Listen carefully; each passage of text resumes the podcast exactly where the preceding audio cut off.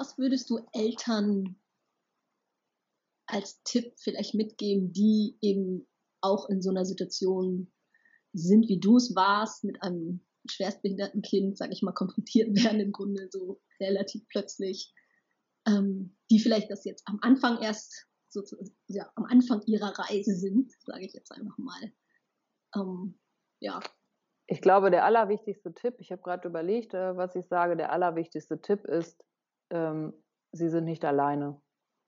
Also man hat das Gefühl erstmal, dass man ja alleine dafür verantwortlich ist. Ähm, aber das ist gar nicht so. Also in Deutschland gibt es wirklich, wirklich viele Hilfen. Also es ist auch ein bisschen Harakiri, da an alles ranzukommen und so ein bisschen zu verstehen, was es eigentlich alles gibt.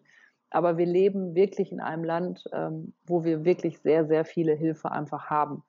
Ähm, es bleibt am Ende ja immer noch, also ich meine, klar, es klingt jetzt toll, ich habe 24 Stunden jemanden da, aber es bleibt natürlich trotzdem noch viel an uns hängen. Ähm, aber auch da kann man immer nur gucken, dass man sich wirklich so viel Hilfe wie nur möglich holt. Also zum Teil dann auch für den Haushalt zum Beispiel, ne, habe ich mir dann Hilfe geholt oder teilweise war es auch meine Mama, die dann einfach geholfen hat. Das muss ja gar nicht immer jemand Bezahltes sein, ne? das kann ja auch jemand sein, der irgendwie, keine Ahnung, in der Nachbarschaft wohnt und der bügelt vielleicht gerne oder keine Ahnung, irgendwie sowas. Und ich glaube, das ist etwas, was man sich immer vor Augen führen sollte, ähm, dass man nicht alleine ist und dass man ähm, auf jeden Fall seinen, trotzdem seinen eigenen Weg geht. Also ich mache es ja auch, indem ich ja noch berufstätig bin. Es gibt viele Eltern, die, oder gerade Mütter auch, die haben ihren Job komplett aufgegeben und kümmern sich wirklich nur um das Kind. Und das nicht nur die ersten zwei, drei Jahre, wo es halt ne, so in der normalen Entwicklung halt sehr anstrengend ist, sondern so ist das halt immer. Also ne, die Kinder sind ja immer auf einem Stand wie von einem Zweijährigen, weil sie halt immer noch Windeln tragen, weil sie halt immer noch von A nach B und ins Auto gesetzt werden müssen und so weiter. Ähm, und ich glaube, da ist es total wichtig, dass man sich klar ist darüber, ob man das möchte. Also, und wenn man das nicht möchte, dann klar, dann muss ich natürlich anfangen, das zu organisieren, mich dann hinzusetzen und mich zu beklagen, ja, es geht ja nicht das ist ja dann auch nicht so. Also wir haben in Deutschland einfach schon sehr, sehr viele Hilfen. Natürlich können noch besser sein. Ne? Ich will das auch gar nicht alles schönreden. Ähm, also wir kennen die Auswirkungen ja auch und bei uns fällt auch immer mal wieder ein Dienst aus, weil wir einfach keinen Ersatz dann finden. Ne, das ist ja auch nicht hier irgendwie das, die Insel der Glückseligkeit. Ähm, aber letztendlich glaube ich schon, dass wir, dass wir wirklich viele Möglichkeiten haben. Und das ist, glaube ich, das Allerwichtigste, sich selber klar zu werden, möchte ich, wie viel Pflege möchte ich tatsächlich selber machen? Also ich bin auch einfach keine gute Pflegekraft. Ich habe da eigentlich gar nicht viel Geduld für, ne? Dann da irgendwie mit Julian, du musst dann inhalieren und solche Sachen. Und da denke ich auch so immer, oh mein Gott, ich, das irgendwie immer so das Gleiche, das ist so langweilig. Ne, ich wäre halt einfach keine gute Pflegekraft. Ne? Darum bin ich halt auch keine Krankenschwester oder so geworden, sondern Deswegen habe ich halt einen anderen Weg eingeschlagen. Aber ich kann halt gut organisieren und deswegen ähm, ne, besinne ich mich da auf die Stärke und organisiere das da drum herum. Suche mir halt Leute, die das da mitmachen. Ja, und das ist, glaube ich, so, dass manche, die rutschen dann da so rein und, und haben das Gefühl, okay, ich bin jetzt mein Leben lang ähm, ne, an dieses Kind gebunden, aber das ist ja am Ende auch nicht so. Ich meine, klar, es ist natürlich auch ein Prozess des Loslassens. Ne? Irgendwann muss ich das dann auch zulassen, dass ich das Kind in die Schule gebe. Die fahren, der fährt mit dem Fahrdienst dahin, unser Pflegedienst ähm, fährt mit. Da habe ich ja keine Kontrolle. Ne? Das, klar, das kann sonst was passieren. Das, ähm, da mache ich mir halt auch nicht so viel Kopf drum, weil ich denke, ja, wenn was passiert, dann ist es sowieso wieder anders, als ich es mir vorher ausgemalt habe ist auch wieder etwas, was man im Yoga lernt, dass man da wirklich äh, ja, sich manchmal so in irgendwelchen Gedanken verstrickt, ne, wo man denkt, so, oh Gott, das wird ganz schlimm. Und am Ende wird es aber irgendwie ganz anders. Also das ist irgendwie auch so eine Erkenntnis, die man immer wieder hat. Ja, aber das kann ich den Eltern auf jeden Fall mitgeben. Also wirklich überlegen, ne, möchte, ich, möchte ich wirklich die Pflege für mein Kind alleine machen? Das ist auch eine Entscheidung. Also manche sind glücklich damit. Ne? Ich kenne auch ähm, Eltern, die sind, die gehen da drin auf. Und das ist natürlich auch total toll, ne? dass sie dann sagen, so ja, das ist meine Bestimmung für dieses Leben, dass ich mich ums Kind kümmere. Und das finde ich auch ganz bewundernswert, ne? dass sich da wirklich Menschen dann auch dafür ähm, begeistern können. Ja. ja. Also das ist und sich wahrscheinlich auch selber sagen, dass es eben in Ordnung ist, wenn man sich dafür entscheidet, eben einen Teil der Pflege abzugeben. Ja. Ne? Also, dass absolut. man sich dann nicht schlecht fühlen muss. Nein, absolut nicht. Also es ist ja, es ist zu viel für eine Person. Ne? Die Pflege mhm. für ein behindertes Kind, das ist definitiv zu viel. Das ist ja teilweise bei einem gesunden Kind schon so. Ja. Also, ne, ich meine, gerade ja. wenn die klein sind, dann denkt man auch so, mein Gott, das geht gar nicht. Und das ist ja auch so, das ist ja zu viel. Der Spruch, den ich schon gesagt habe, der ist nicht umsonst. Ne? Man braucht ein ganzes Dorf, um ein ja. Kind groß zu, groß zu ziehen. Und ich glaube, das sollte man sich immer wieder vor Augen führen, dass man da nicht alleine ist. Ja, ja. Und eben auch Hilfe dann annehmen. Ne? Also sich trauen. Ja, sich trauen, genau. Hilfe anzunehmen. Sich trauen, Hilfe anzunehmen. Ja, das klingt so bescheuert, aber es ist so, ja. Das stimmt, das stimmt. Ähm, wie sieht denn so ein Tag bei dir aus? Also wie kann ich mir das vorstellen letztlich so ne? mit den ganzen To-Dos, die du so hast? Den ganzen To-Dos. Oder genau. deinen, deinen schönen Arbeitsbereichen. Meinen ganzen Arbeitsbereichen, genau. Also ich habe, ähm, äh, also ich, ich stehe ungern auf. ich bin nämlich eigentlich ein Langschläfer.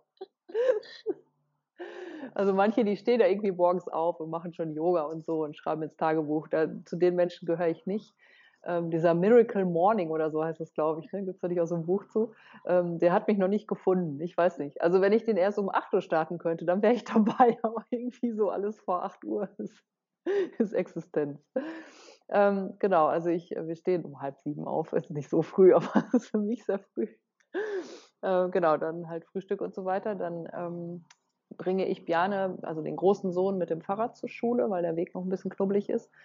Ähm, und Julian wird um kurz vor acht, das ist immer ganz schön, weil dann bin ich wieder da und dann wird er um kurz vor acht vom ähm, Bulli abgeholt, ähm, zusammen mit seiner Pflegekraft. Und das ist immer ganz schön, weil dann kann ich mich halt noch von ihm verabschieden und er fährt dann in die Schule. Und da mache ich mir erstmal einen Kaffee. Mittlerweile koffeinfrei, ich bin umgeschwenkt, weil das besser für meinen Schlaf ist. Ähm, aber das ist total oft so, dass ich dann erstmal so reingehe und denke, ach schön, jetzt habe ich erstmal Ruhe. ja, und dann ist es ja unterschiedlich. Also ich mache mir schon Pläne für den Tag, ne, dass ich so, ähm, also ich mache es eigentlich bin da schon ein bisschen monkmäßig. Ich habe meine Vision, ne, habe ich mein Vision Board, da stehen meine Visionen drauf, was ich so erreichen möchte. Dann habe ich so meine, meine Ziele quasi, ne, was konkret will ich denn in dem Jahr oder in dem Monat oder so schaffen. Und das breche ich dann so weit runter, bis ich dann sage, so heute mache ich, also jetzt heute Morgen zum Beispiel, habe ich eine Stunde ähm, an meinem Kurs weitergearbeitet. Ne? Also dass ich mir dann wirklich morgens so aufschreibe, was ich dann mache und äh, dann halt zum Beispiel eine Stunde am Kurs arbeite und so weiter. Und das ist halt total unterschiedlich, ne, dass ich da mal am Kurs arbeite. Gestern war ich im Büro und habe für Team David gearbeitet. Heute Nachmittag muss ich halt auch nochmal was für Team David machen und so weiter. Also das hängt, das ist immer so ein bisschen fließender Wechsel. Ich habe das aber neulich auch wieder gelesen. Ich bin halt äh, so ein Scanner. Das ist ja so ein typischer, der sich in viele Sachen irgendwie so reinarbeiten kann und ganz viele Sachen macht. Und mir macht das auch wirklich Spaß so alle zwei Stunden wieder was anderes zu machen. Also ich meine, ich finde das auch gut, wenn ich dann mal einfach Zeit habe und sage, okay, jetzt möchte ich mal was fertig kriegen, jetzt setze ich mich auch mal vier oder fünf Stunden hin und arbeite daran. Aber mir macht es auch Spaß, so zwei Stunden was zu machen und dann wieder was ganz komplett anderes zu machen. Das, das liegt mir auch einfach. Und ähm, so äh, arbeite ich mich dann bis mittags quasi durch den Vormittag und der mittags hole ich dann Bjane ab ähm, von der Schule und dann haben wir den Nachmittag, also mittlerweile ist es schon so, er verschwindet in seinem Zimmer, sonst war es immer so, dass ich dann noch mehr mit seinen Hausaufgaben zu tun hatte, sodass ich halt meistens doch noch mal eine Stunde habe, wo ich dann was arbeiten kann. Und dann kommt Julian halt nach Hause und äh, den Nachmittag verbringen wir dann eigentlich so im, im Wohnzimmer. Also das wird dann halt irgendwie, also klar, wenn das Wetter schön ist und es hell ist, dann gehen wir halt auch noch mal raus. Aber jetzt so gerade, wo es so dunkel ist, verbringen wir eigentlich den Nachmittag einfach im Wohnzimmer und ja, jeder ölt so für sich hin oder Björn ist in seinem Zimmer. Ich habe schon erzählt, Julian spielt halt gerne Klavier. Das ist immer ganz schön, dann spielt, sitzt er da und spielt Klavier und ja, ich kann dann halt doch nochmal irgendwie was lesen oder ne, eigentlich ist das ganz entspannt. Also manchmal auch nicht. Gestern saß er eine halbe Stunde vor mir und war am Schimpfen. Also auf, er hat so eine typische Art, wie er schimpft ja, da saß die ganze Zeit da und denke, was will er denn von mir? Ne? Und ihn versucht zu fragen. Und ne, ich so, du kannst doch hier hinfahren und dahin fahren. Und also ich habe es bis zum Ende nicht herausgefunden. Ne? Das, ja. Dann sitzt man halt hier und denkt, okay. Ja, und äh, genau, dann geht der Tag so vorbei. Ne? Mit Wann ist denn Feierabend? Also das Für ist, dich? Ja, also witzigerweise habe ich, also wir essen um sieben. Bjane geht um Viertel vor neun ins Bett, Julia meistens so um Viertel vor acht schon. Er ist relativ früh mal im Bett.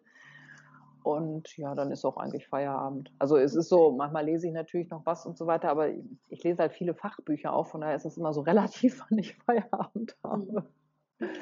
Genau, aber wir haben auch eine Sauna zu Hause oder machen den Kamin an und also irgendwie haben wir es auch, haben wir es auch ganz schön. Ach so, genau, abends gehe ich noch eine Runde laufen. Das ist jetzt im Moment meine Challenge, dass ich jeden Tag ähm, äh, eine Meile, das sind 1,6 Kilometer, laufen gehe. Ähm, da habe ich festgestellt, das ist ganz schön, ne? dass wenn dann die Kinder irgendwie im Bett sind, dass ich dann nochmal so eine Runde für mich äh, ein bisschen Musik höre und abschalten kann. Das ist ein ganz schönes Abendritual geworden. Genau, ich bin mehr so der Abendritualstyp. Da meditiere ja. ich danach auch noch. Und, ja, das ist okay. ganz schön aber klingt ja so erstmal relativ normal. Also nicht so, dass man jetzt denkt, so, oh, äh, du musstest hier jetzt eigentlich immer nur springen von einer. Nee, ich habe ja eine ja. Haushaltsfee, der, ja. deswegen ist, also ich koche selber, ich gehe einkaufen und ansonsten haben wir für die Wäsche und für ähm, die Küche jemanden. Ich bin aber auch Meister da drin, die Küche zu ignorieren, weil die kommt ja jetzt nicht jeden Tag, aber wenn sie dann mal einen Tag nicht kommt, dann stapelt sich das Geschirr halt, bis er wieder da ist. Oder mein Mann ist ja auch noch da, also der macht das ja dann natürlich auch. Ja. Genau, ich habe ein Exemplar, das auch im Haushalt hilft. Ja, schön. Und dann noch den Pflege. Auch viele macht, genau. Ja. Ja, ja, genau. Ja, ja, das machen wir alles zusammen. Ja. ja, aber ja, das ist ja ein schönes Beispiel von Hilfe annehmen. Ja, absolut, ja, genau. genau. Ja, ja. ja ich glaube auch. Also, also mein Mann macht das teilweise, also eigentlich sagen wir immer, dass er die Hausfrau ist. so weit ist das bei uns eigentlich weil ich kann das besser ignorieren. Ja. Irgendwie Chaos herrscht. Okay, ähm, da du ja auch Expertin im äh, Pflege, ähm, Pflege, in den Pflegeberufen bist, hätte ich gerne noch mal so einen Eindruck von dir, wie ähm, nimmst du das jetzt so wahr? Ähm, du hattest ja auch das Stichwort Pflegenotstand äh, genannt. Den hatten wir ja eigentlich vorher schon auch. Der ist schon so. seit vielen Jahren da, genau. ne? wir haben das echt verpennt. Und ja. ich hatte ja auch gesehen, dass du so mit auf jeden Fall mit dem Herrn Spahn versucht hast, in Kontakt zu treten und da auch relativ erfolgreich warst. Mhm. Merkst du da schon Fortschritte? Also was man merkt, ist, ähm, dass einfach sehr viel passiert. Ne? Also mhm. ich finde, es ist manchmal so ein bisschen blinder Aktionismus. Ähm, du hast ja schon gesagt, wir haben tatsächlich Herrn Spahn mal kennengelernt und er ist auch so vom Typ her, der ist, glaube ich, manchmal ein bisschen zu schnell und es wäre, glaube ich, gut, wenn er manchmal nochmal drüber nachdenken würde. So die Corona-Prämie ist ja zum Beispiel so ein Ding. So, dann hat er rausgehauen, so hier, die Pflegekräfte kriegen eine Prämie dafür, dass sie gearbeitet haben. So, dann haben sie wahrscheinlich mal durchgerechnet, was das denn bedeutet, wenn jede Pflegekraft mal eben irgendwie 1500 Euro bekommt. Und ist dann wohl aufgefallen, oh, das ist ganz schön viel Kohle. Und dann haben sie das ja reduziert auf die, ähm, die halt in der ambulanten Pflege tätig sind. Das ist natürlich mega gewesen, weil wir sind Nutznießer davon gewesen. Ne? Unsere Leute haben ja komplett die Corona-Prämie bekommen, was ich natürlich mal richtig gut fand. Aber richtig fair war es eigentlich nicht, ne? weil diejenigen, die richtig viel damit zu tun hatten, das waren die, ich kenne auch eine, ähm, die Krankenschwestern auf einer Covid-Station ne? und die haben nichts davon gesehen. Mhm. Und dann, das finde ich manchmal so ein bisschen, das war so ein passendes Beispiel. Ne? Er galoppiert dann vor, will irgendwie was machen ähm, und ja, jetzt muss man sich das aber erstmal genau angucken. Und das ist, also für, fürs nächste Jahr, ich war neulich bei einer Bundestagung, ähm, zum, also wo es halt auch um die neuen Regelungen im nächsten Jahr gibt. Es gibt irgendwie, ich weiß nicht, sechs, sieben, acht neue Gesetze, die jetzt in der Pflege rauskommen, wo aber bei allen noch nicht ganz klar ist, was das jetzt eigentlich bedeutet. Also das ist auch alles nicht so trivial. Ne? Also es soll die Intensivpflege soll irgendwie umgemodelt werden. Da gab es halt auch einen Riesenaufschrei, dieses Intensivpflegestärkungsgesetz, ähm, was da rauskommt. Es gab einen Riesenaufschrei, weil es plötzlich hieß, ja, die Leute sollen alle in die He sollen ins Heim gehen und nicht zu Hause leben und so weiter. Ähm, ja, es ist einfach viel zu kurz gedacht, weil du kannst natürlich jemanden, der integriert zu Hause lebt. Das sind ja nicht immer nur die Wachkoma-Patienten, die nur noch im Bett liegen. Ähm, und auch die kriegen ja vom Leben noch genug mit. Das ist ja auch mittlerweile nachgewiesen. Ähm, aber das sind ja nicht nur, das sind ja viele, die zum Beispiel einen hohen Querschnitt haben, ne, die dann normal im Leben arbeiten, die gehen, die gehen ganz normal arbeiten, machen ganz viel auch in der IT-Branche zum Beispiel was, weil das ja etwas ist, was sie halt auch tun können. Ähm, und die wollen natürlich nicht im Heim leben, die wollen genauso wie jeder andere auch zu Hause leben.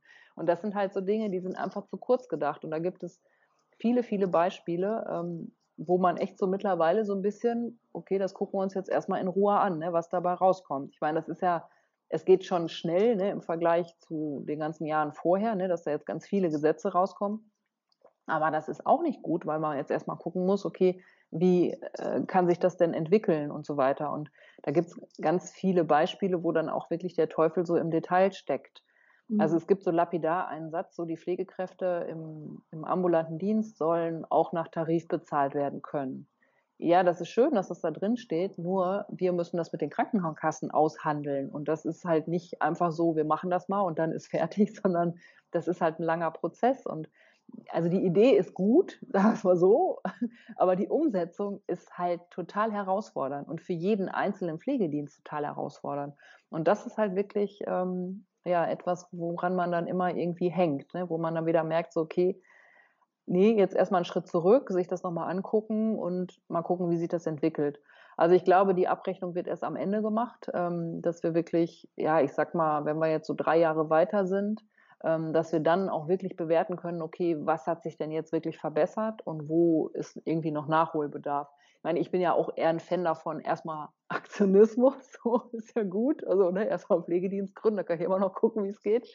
Ähm, aber letztendlich äh, muss man jetzt auch dranbleiben ne, und gucken, wie kann man das umsetzen und also es sind auch unfassbar viele Leute jetzt damit beschäftigt, weil daraufhin müssen ja, also das ist ja nicht mit dem Gesetz getan, ne? jetzt müssen ja Handreichungen für die, für die Pflegedienste und wie kann man das umsetzen und da wird es viel, viel Diskussion geben und ja, und dann müssen wir immer gucken, dadurch, dass wir so Exoten sind, ne, wie spiegelt sich das denn in unserem Bereich wieder? Das ist ja auch eine Riesenherausforderung, ähm, weil wir dann teilweise äh, gar nicht das also das wird ja, wir werden ja gar nicht betrachtet in dieser Gesamtschau. Ne? Also die Kinder finden irgendwie immer nicht statt und ähm, weil es halt auch einfach wenige sind und dann sitzt du da mit deinem Bundesverband und denkst, okay, jetzt müssen wir uns das aber mal insgesamt angucken.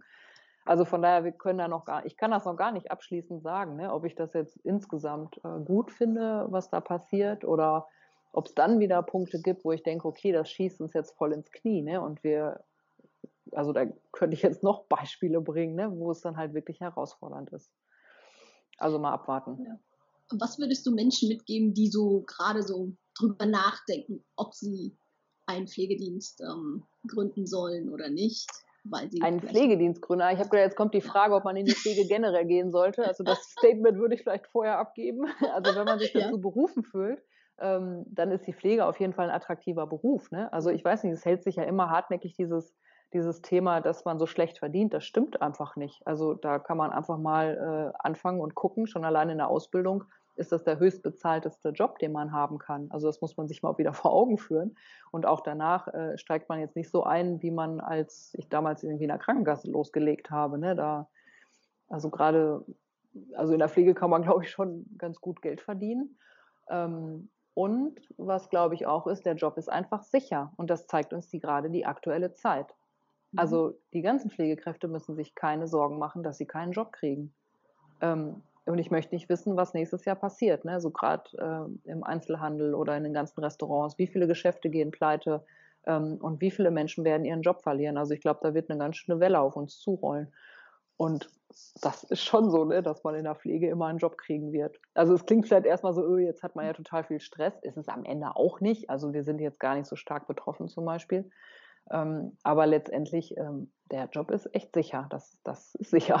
Mhm. genau, sicherer wahrscheinlich sogar als Lehrer oder so. Ich weiß es nicht.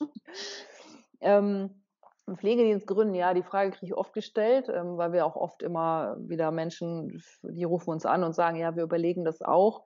Ähm, ich kann da keine abschließende Antwort zu geben, ähm, weil das ist schon, es ist schon ein großer bürokratischer Aufwand auch einfach. Und es ist schon auch ja irgendwie eine Gefahr, die man, die man hat. Ähm, und das ist auch nicht mal eben so gemacht. Jetzt muss man sich ja vor Augen führen, dass mein Mann und ich, wir sind halt beide Wirtschaftsinformatiker, wir sind beide Berater gewesen, so dass wir diese ganzen finanziellen Themen und auch die Verhandlungen mit den Krankenkassen einfach total gut machen können. Ähm, das ist, glaube ich, etwas, wenn man so ganz gar nichts mehr damit, also noch gar nichts weder mit dem finanziellen noch mit der Pflege selber zu tun hat, dann ist es, glaube ich, schwierig. Also ich kann es nicht uneingeschränkt empfehlen, muss ich ganz ehrlich sagen, weil die Verantwortung, die ist da schon sehr, sehr hoch. Mhm. Ähm, was es ja auch gibt, ähm, die Frage geht dann auch oft dahin, es gibt so ein persönliches Budget ähm, für Menschen, die ähm, behindert sind. Und das kann man auch dafür einsetzen, dass man selber Pflegekräfte einstellt.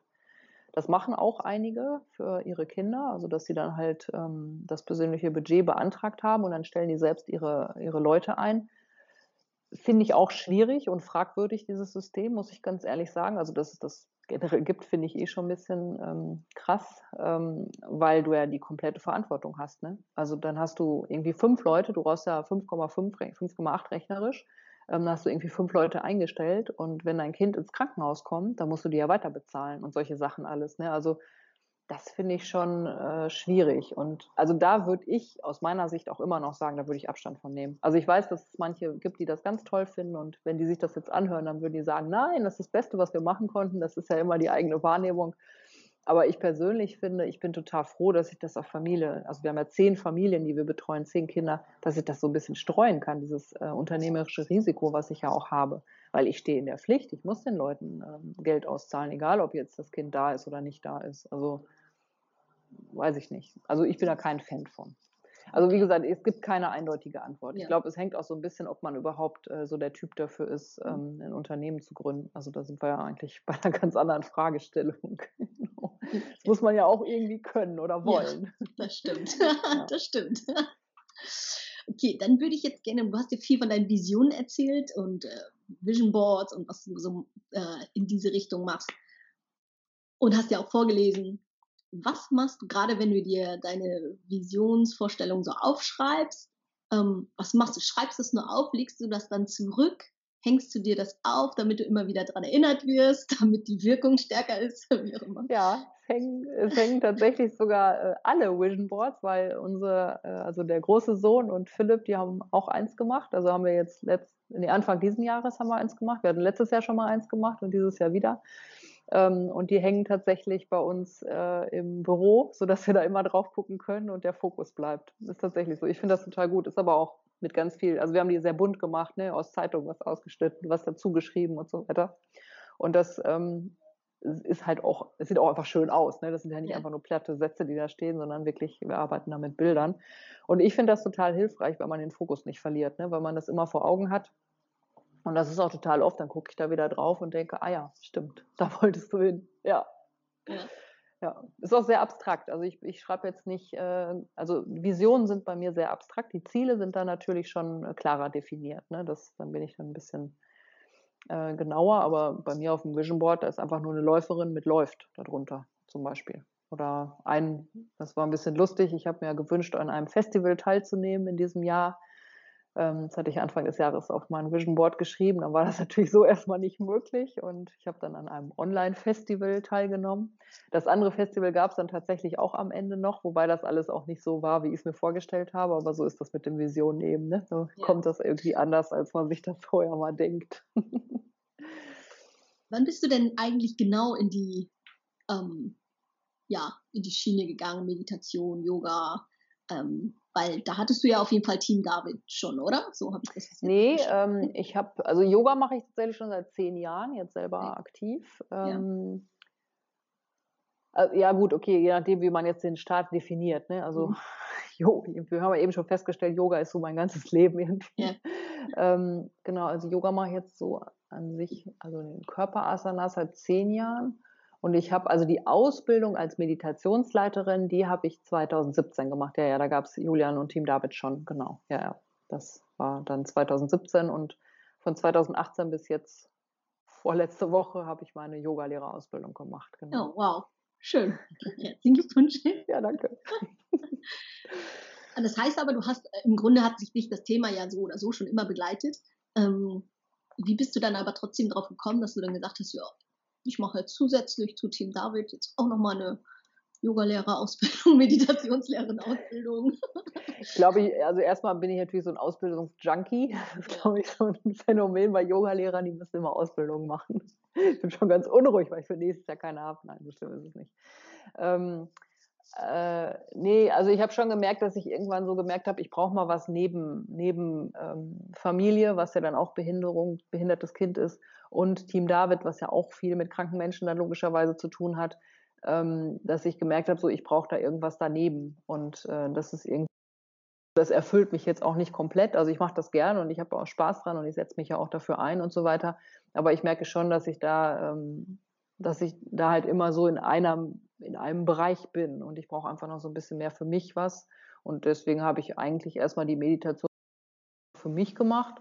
Dann habe ich mal drei Freundinnen eingeladen, habe gesagt, komm, ich mache hier mal eine Meditation für euch und irgendwie habe ich gedacht, ach, das ist eigentlich ganz schön. Also für mich und für die Teilnehmer, dann kannst du das doch mal anbieten. Und dann habe ich einen Raum gefunden und so ging das dann irgendwie immer weiter. Ja. Ja. Ach, schön. Also einfach auch mal machen, ne? Ja, absolut. Einfach mal machen, genau. genau. Ja. So ein bisschen lustig. Wir besprechen ja fast alles von meinem Kurs, den ich gerade gemacht habe mit der Kraft der Gedanken. Okay. wie es halt kommen soll. So wie es kommt, genau. Ich glaube, wir haben auch alle Themen. Ich kann ja nochmal durchgehen, aber. Mich würde auf jeden Fall noch, äh, das habe ich bei dir ja gelesen, du ähm, bietest im Coaching ja auch äh, die Methode des Wesselings an. Mhm. Ich finde, also mir ist es eher selten begegnet in meiner Reise oder während meiner Reise. Kannst du da noch was zu erzählen? Ja, also die Methode, die heißt so, weil ich die halt von dem, der die, von dem ich die gelernt habe, der hat die so genannt. Äh, da geht es im Grunde darum, dass man selber ein Gefäß ist, so kann man sich das auch ganz gut vorstellen, ne, dass der Körper irgendwie ein Gefäß ist und da wird ja alles Mögliche reingestopft. Und wenn man so sein Leben lang darüber nachdenkt, ne, dann irgendwelche alten Glaubenssätze, irgendwas, was die Eltern mal zu einem gesagt haben, was vielleicht irgendwie in der Jugendzeit, ne, dass deine dass irgendwelche Jungs in der Klasse, boah, du bist ja voll, du siehst ja voll scheiße aus oder so, ne? Das hat sich da alles reingeprofft und auch im Job und also aus allen möglichen Dingen ist alles so in diesen Körper, in dieses Gefäß halt reingekommen und irgendwann ist Schicht im Schacht, ne? Und dann dreht man nur noch durch und ist nur noch unglücklich und unzufrieden und so weiter. Und es kann gar nicht mehr fließen. So kann man sich ja auch vorstellen. Und mit dieser Methode fängt man halt an, ähm, alles Mögliche rauszunehmen, ähm, genau diese alten Glaubenssätze und diese Blockaden, die im Körper sind, rauszunehmen und damit einfach wieder Freiraum ist. Und dann kann man auch anfangen, das wieder mit Visionen zu füllen, also das, wo ich eigentlich hin möchte. Mhm. Mittlerweile, also ich habe ja keine klassische Coaching-Ausbildung gemacht, ähm, habe aber mich mit verschiedenen auch NLP-Trainern und so weiter unterhalten. Das ist im Grunde eine ganz klassische und witzigerweise ist es auch das, was wir eigentlich im Yoga erreichen wollen. Also da trifft sich irgendwie wieder alles, okay. ähm, weil es ja eigentlich darum geht, dass sich diese Blockaden im Körper irgendwie ablagern. Also im Yoga ist es ja dann sehr auf der körperlichen Ebene, dass man dann sagt, okay, ne, irgendwelche ähm, Blockaden. Ich habe jetzt zum Beispiel von dem Messer geschrieben, ne, äh, erzählt, dass mir das Messer in den Rücken gesteckt wurde, als wir diese Diagnose bekommen haben. Und ich hatte ganz lange danach noch echt Rückenschmerzen einfach. Ne? Also weil ich wirklich gemerkt habe, das steckte wie so im, wie echt, wie echt im Körper drin. So, und dann kann man das natürlich auch über die körperliche Ebene lösen. Und so ist ja erstmal der Einstieg, sage ich mal, beim Yoga, dass man anfängt, ne, dass man wieder flexibler wird, dass man Themen loslässt. Ich finde das immer ganz interessant. Ich kann zum Beispiel über eine Vorbeuge ganz oft ein Thema loslassen. Also wenn ich dann irgendwie merke, boah, das hat mich irgendwie beschäftigt und ich kann das so schlecht loslassen und dann sitze ich in der Vorbeuge und denke irgendwann, oh ja, jetzt geht's raus. Also das ist ganz interessant. Genau, und so funktioniert diese Methode, ähm, so wie ich es eben mit dem Gefäß erzählt habe. Ich nenne sie ja mittlerweile loslassen, weil das Wessling ja geschützt ist. Ähm, und also deswegen nenne ich das halt loslassen. Und das Schöne ist, man arbeitet dort mit Bildern. Und das, das finde ich irgendwie ganz schön. Also man, man geht quasi, wenn ich jetzt, ich fange mal vorne an, also wenn man jetzt so eine Emotion hat, die irgendwie negativ ist. Also das ist eigentlich ganz egal. Ich nehme mal gerne das Beispiel meiner Hundeangst, die ich früher hatte, dass ich halt Angst vor Hunden hatte. So, und dann hatte ich auch ein schlechtes Erlebnis in der Kindheit. Also das kannst du alles wunderbar herleiten, wo das herkommt. So, und dann bin ich die aber nicht losgeworden. Und das ist als Läufer halt so ein bisschen nervig manchmal, wenn man Hundeangst hat. so, und dann habe ich gedacht, okay, da musst du mal ran. Ja, und dann bin ich wirklich so, dann geht man in dieses Gefühl rein, ne, was fühle ich eigentlich, wenn so ein Hund auf mich zukommt? Und dann spüre ich natürlich erstmal Angst und der Bauch krampft sich zusammen. Also es geht schon direkt auf die körperliche Ebene. Die, die Schultern gehen zusammen. Und ich nehme als erstes mal so ganz krass dieses Gefühl wahr. Also, dass ich wirklich mal hingehe und sage, okay, wie fühlt sich das eigentlich an, wenn so ein Hund auf mich zukommt? Und das in einem geschützten Rahmen, weil der Hund ist ja nicht da. Also ich muss mich ja nicht dem aussetzen, sondern ich kann das ja, ich brauche ja nur die Augen schließen, da habe ich ja alles da. Ne? Das ist ja alles präsent, das ist ja der Knaller. Unser Gehirn ist da ja sehr kreativ, sag ich mal. Ja, und dann gehe ich einmal in dieses Gefühl rein und dann ähm, wird das Gefühl halt quasi in Bilder übersetzt. Also, dass man halt so Dramabilder daraus macht. Und das können ganz unterschiedliche sein. Also das kann natürlich schon so der Hund sein, der auf mich zukommt. Das kann aber auch ein Bild sein, ähm, wo ich vielleicht von hinten so ähm, zusammengequetscht werde. Und diese Bilder, die pustet man weg. Also das kann man auch tatsächlich einmal tun, ne? dass man hingeht und ich puste das Bild jetzt weg. Und das ist total interessant, weil es ist auch weg dann erstmal. Mhm. So, und dann kann man noch tiefer gehen. Also ich biete das ja auch als, ähm, also quasi wie so eine meditative Reise an ähm, dann kann man halt tiefer ins Unterbewusstsein noch gehen und dann kann man auch nochmal ein Bild abfragen, was so aus der Kindheit kommt. Und das ist ganz interessant, weil man kann einfach sagen, so zeigt mir das Bild aus dem Raum der Erinnerung, so nenne ich das. Ähm, und dann kommt halt ein Bild zurück. Und das kommt immer ein Bild zurück. Das ist total spannend. Also ne, egal, also irgendwas kommt zurück und dann kommt vielleicht tatsächlich eine Situation, die ich als Kind erlebt habe. Ne? So wie ich als Kind mal auf dem Bauch lag und ein Hund lag bei mir auf dem Rücken. So und dann weiß ich auch, ah, da kommt auch meine Angst her. Ne, so, ne, dieses so, ich habe Angst, dass er mich beißt. Das ist eine ganz konkrete Angst, die ich hatte und die steckt da einfach noch in mir drin. Ja, und dieses Bild kann man dann auflösen. Ähm, das passiert eigentlich mehr so, dass man sich das mehr vorstellt, dass es sich auflöst quasi. Und das Schöne ist, ähm, also ich könnte jetzt auch aufhören und diese Leere zulassen. Aber Leere ist genauso unhaushaltbar wie Stille. und deswegen ist in der Methode das so, dass man dann auch positive Bilder hat. Achso, und einen alten Glaubenssatz gibt es auch irgendwie noch. Ne? So, ich habe Angst oder ich habe Angst zu fallen, kann auch dabei rauskommen, ne? dass, dass man irgendwie so solche Ängste dann dadurch ähm, hat. So, und dann geht man aber weiter und, und entwickelt noch positive Bilder. Und dann gibt es einmal ein Talentbild und einmal ein Visionsbild und einen positiven Glaubenssatz. Und das sind die Sachen, die man dann aus diesem Coaching quasi mit rausnimmt, weil man sagt, okay, das ist das, was ich am Ende habe und dann habe ich ein positives Bild. Ich habe neulich zum Beispiel auch ähm, eine Sitzung dazu gemacht, also für mich jetzt, ne, wo ich, ähm, ich hatte das, ich hatte eine Blockade beim Großdenken. Ähm, also ich hatte Angst, dass meine ganzen Themen, die ich habe, dass sie alle groß werden und ich das nicht mehr schaffe. So, das war meine konkrete Angst, ne, dass ich irgendwie dann untergehe und dann habe ich mal gedacht, ah, dann mache ich lieber nur so ein bisschen Yoga und so ein bisschen Meditation und so richtig groß werden lassen muss ich das gar nicht. Ja, und dann habe ich äh, eine Reise dazu gemacht und das Bild, was zurückkam, finde ich total cool. Das war das einer Tennisspielerin. Ich kann nicht Tennis spielen, sondern dieses Bild, so, ne, die Bälle, die auf mich zufliegen, ich schlage die locker zurück. Ne, so, ich kann die alle locker zurückschlagen. Und am Ende ist es auch noch so, ich habe das Bild für mich erweitert. Wenn ich jetzt merke, da kommen zu viele Bälle, nehme ich mir einen Partner und dann spielen wir gemeinsam die Bälle zurück. Also ich muss es ja gar nicht alleine machen. Also alles, was ich eben erzählt habe, kann ich ja jetzt auf die Situation anwenden. Ähm, dass ich die Bälle, äh, ähm, die Bälle zurückschlage. Und das finde ich total toll bei dieser Methode, weil man dadurch wirklich Glaubenssätze auflösen kann. Und ich glaube, das ist ein Faktor, warum ich oft so locker wirke. Ne? Also, dass ich so durchs Leben tanze und alles so leicht klingt und genau mein Tag auch jetzt nicht so mega stressig äh, sich anhört, wie man das jetzt vielleicht vermuten könnte bei den Dingen, die ich so tue, ähm, sondern ich versuche eigentlich immer wieder Leichtigkeit reinzubringen. Also egal, was ich tue und das ist in diesem Bild halt auch drin. Und das ist so cool an dieser Methode. Man hat so ein Bild und da steckt so viel drin. Also ich muss jetzt nicht anfangen, Tennis zu spielen, sondern es geht um die Botschaft hinter dem Bild. Mhm. Ja, und dann geht man halt wirklich mit so einem positiven Gefühl quasi aus diesem Coaching raus, ja. Cool.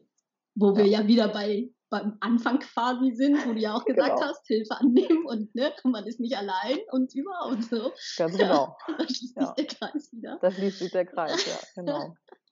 ähm, ich würde gerne noch mal wissen, dadurch, dass Julian ja schwerst behindert ist oder du ja auch gesagt hast, er lebt so am Rande der Gefahr, wie ist es für dich? Wie lebst du damit? Also letztendlich, was mit und dann vielleicht auch die Überleitung, was bedeutet der Tod für dich?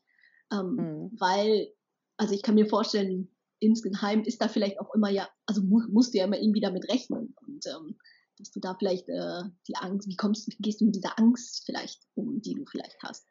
Also erstmal war es ja ganz konkret äh, die Angst, die ich damals auch hatte, ne? Also dass er halt nicht lange lebt und ich mich dann mit seinem Tod auseinandersetzen muss. Und daraufhin haben wir uns auch viel mit dem Tod auseinandergesetzt. Was bedeutet es eigentlich, ähm, so früh zu sterben und ist es dann nicht irgendwie alles so ein bisschen sinnlos?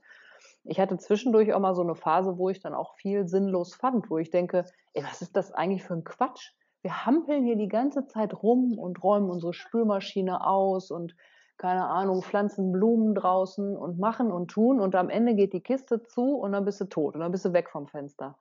Ähm, eine Zeit lang hat mich das auch so ein bisschen, ja, fast deprimiert, weil ich gedacht habe, so, ey, was soll denn der Quatsch hier? Also wofür lebe ich denn überhaupt, dass ich, weil ich doch am Ende sowieso nur der Deckel drauf und Schicht im Schacht ist. Ähm, ja, und mittlerweile, also es sind so viele Facetten, jetzt weiß ich gerade gar nicht, wo ich als erstes anfangen soll. ähm, also erstmal finde ich, also Sterben ist ja nur für die anderen doof. Ne? Also das ist ja für die, die übrig bleiben. Also für einen selber, ich habe ich hab Angst vor dem Schmerz ne, beim Sterben, ne, dass einem das irgendwie wehtun könnte.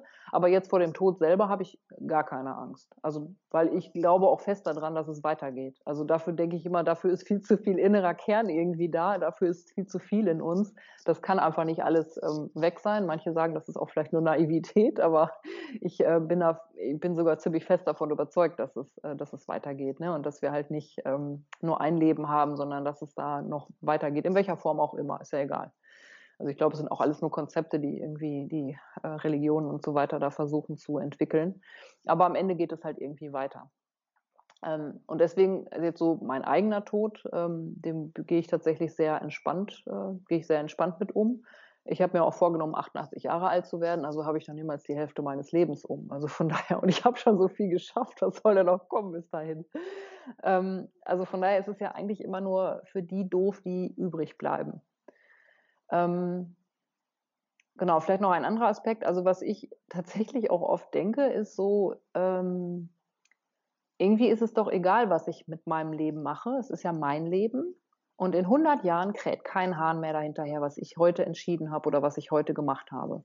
Also wenn ich mich heute entscheide, ich setze mich jetzt nicht sofort an die Arbeit, sondern ich trinke erstmal einen Kaffee und genieße vielleicht die schöne Blume, die ich draußen eingepflanzt habe, das interessiert doch keine Sau. Also wer, es gibt ja keinen Richter, der sagt so, du hast damals deine Kaffee getrunken und hast deine Blume dir angeguckt, anstatt zu arbeiten. Das interessiert doch keine Sau. Also, oder? Spätestens in 100 Jahren ist das völlig Latte, was ich heute gemacht habe es klingt vielleicht auch ein bisschen deprimierend, ne? Dann ist man ja so, oh nee, es lohnt sich ja gar nicht, dass ich irgendwas tue. Ähm, aber so ist es dann ja auch nicht. Also es ist ja schon, also man bringt ja schon auch viel die Welt einfach insgesamt weiter. Ne? Das glaube, das muss man sich immer mal wieder vor Augen führen. Ja, und bei Julian, das ist natürlich schon, also ich weiß es ja noch nicht. Ich habe es ja nicht erlebt, ähm, weil er lebt ja noch. Also von daher weiß ich nicht, ne, so Menschen, die dann ihr Kinder, ihre Kinder verloren haben, da stehe ich dann auch nur davor, so wie andere bei mir davor stehen, so wie ist es, ein behindertes Kind zu haben, wissen die ja auch nicht.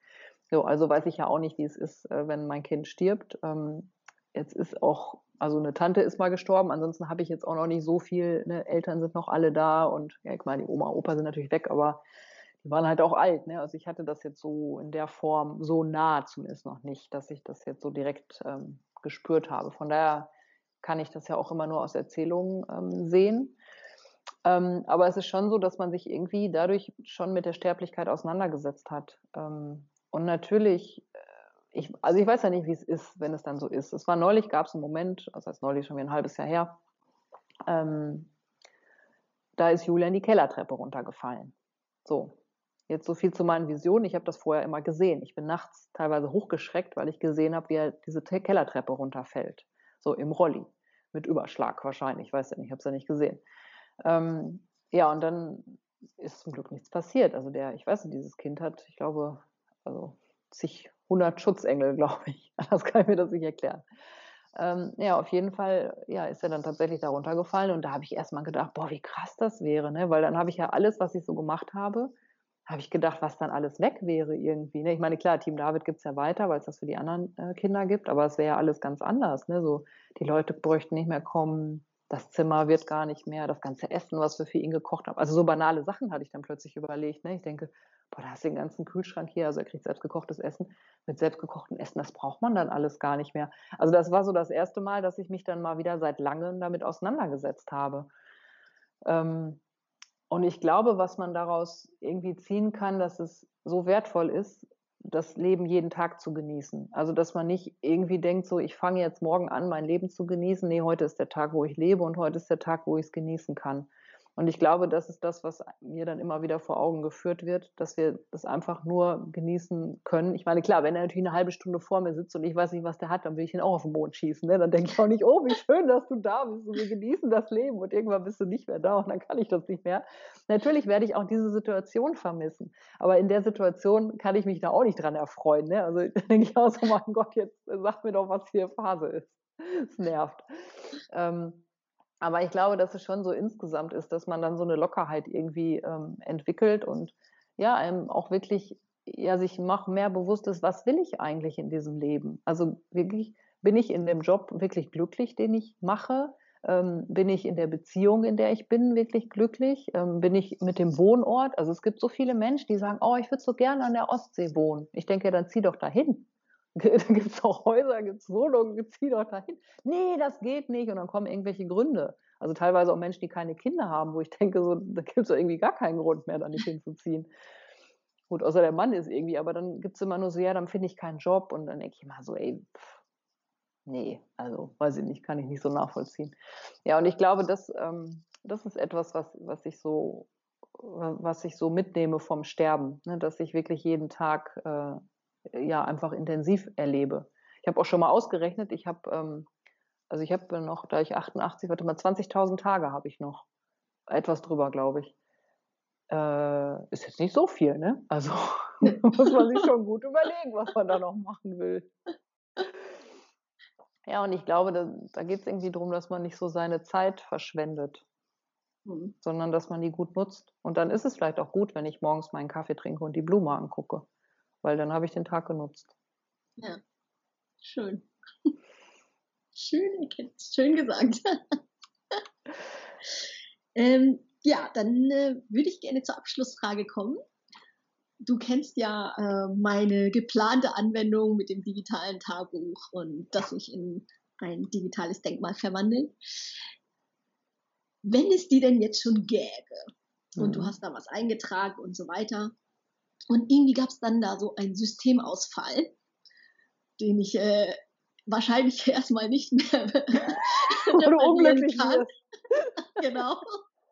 Aber du könntest äh, drei deiner Einträge, die du auch äh, veröffentlichen wollen würdest, ähm, noch behalten und retten. Welche wären das? Vielleicht auch an denen oder ja. Äh, witzigerweise erstmal an alle Menschen. Ja. also ich würde das jetzt gar nicht so, so mhm. einbeziehen. Die Frage ist leicht, so jetzt muss ich mal überlegen. Also ich glaube schon, das, was ich eben gesagt habe, ne, nutze jeden Tag. Mhm. Ich glaube, also das bräuchte ich auch nur so als Stichwort. Nutze einfach jeden einzelnen Tag, den du zur Verfügung hast. Das ist, das ist mir, glaube ich, sehr wichtig. Ja, dann äh, ja, lache und liebe mehr. Also, ne, du, dass man nicht so verbissen durchs Leben geht, sondern mit mehr Leichtigkeit durchs Leben geht. Das ist mir, also, weil dieses Thema Loslassen ist mir tatsächlich total wichtig, ne, dass man ja auch durchs Leben tanzen kann. Also einfach durchs Leben tanzen. Genau, und das dritte, da haben wir ja viel heute drüber gesprochen, ist, äh, nutze die Gemeinschaft. Also das wäre, ja. glaube ich, so die dritte Botschaft, die mir wichtig ist. ja. Ja. Cool. Dann vielen, vielen Dank für das Gespräch. Sehr ähm, gerne. Ich habe natürlich immer wieder super viel Inspiration rausgenommen. das ist schön. Ja, also du bist da so echt so mein Vorbild. Danke. Siehst du, und jetzt fühle ich mich gar nicht. Ich denke so, was mache ich denn? Ich mache doch gar nichts. Ja, genau. Auch vielleicht einfach mal gar nichts machen und Hilfe holen. Ja, genau. Also, da Ey, das ist eigentlich das Schlagwort. Gar nichts machen und Hilfe holen. Ja, so. da übe ich mich wirklich. Also, das, also ich muss sagen, ich, mir ist das echt ähm, schwer gefallen. Ich ich schaffe das immer besser, so, weil ich halt einfach auch merke, ne, jetzt auch mit meinem Unternehmen, mit meinem Projekt und so, das schafft, also ich krieg dann, würde alles nicht alleine hinkriegen. Ja, geht auch nicht. Genau. genau. Deswegen arbeite ich halt auch daran. und ja. äh, genau. An dich deswegen. Das ist schön. Aber ich denke auch jetzt immer oft an dich, weil ich ja noch so ein äh, äh, ich habe ja noch vor, einen Kurs für Tod und Sterblichkeit zu ja. erstellen und da denke ich dann auch immer ganz oft an dich ja, und dein Projekt. gegenseitig inspirieren. Ja, voll. Ja, ne? Das ist echt schön. Ja, alles klar. Dann, ähm, liebe Zuschauer und Zuhörer, ich hoffe, euch hat es auch inspiriert. Ähm, ja, Schaut gerne rein, auch auf YouTube. Ähm, und äh, genau, wenn ihr Fragen habt, Katrin, wie kann man dich erreichen? Am besten per E-Mail, genau. Per E-Mail auf deiner ja. Webseite. Die, genau, ja. ja schreibe ich in die, die wirst du wahrscheinlich verlinken. verlinken genau, genau. ja. ja. Klar. Und ja, dann bis zum nächsten Mal. Ich danke dir so sehr, dass du bis hierhin gehört hast. Ich danke dir für deine Zeit und deine Aufmerksamkeit. Wenn dir die Folge gefallen hat, bewerte doch bitte meinen Podcast oder teile ihn mit jemandem, den du damit inspirieren möchtest. Hinterlasse mir auch gerne ein Feedback über Facebook oder Instagram. Erzähle mir gerne deine Geschichte. Und wenn du mehr über Cheatime erfahren möchtest, stöbere gerne auf meiner Webseite www.cheatime.de herum. Dort kannst du dich auch für mein Newsletter anmelden und aktiv an der Gestaltung von Cheatime mitwirken. Also, leb los und erzähl mir deine Geschichte.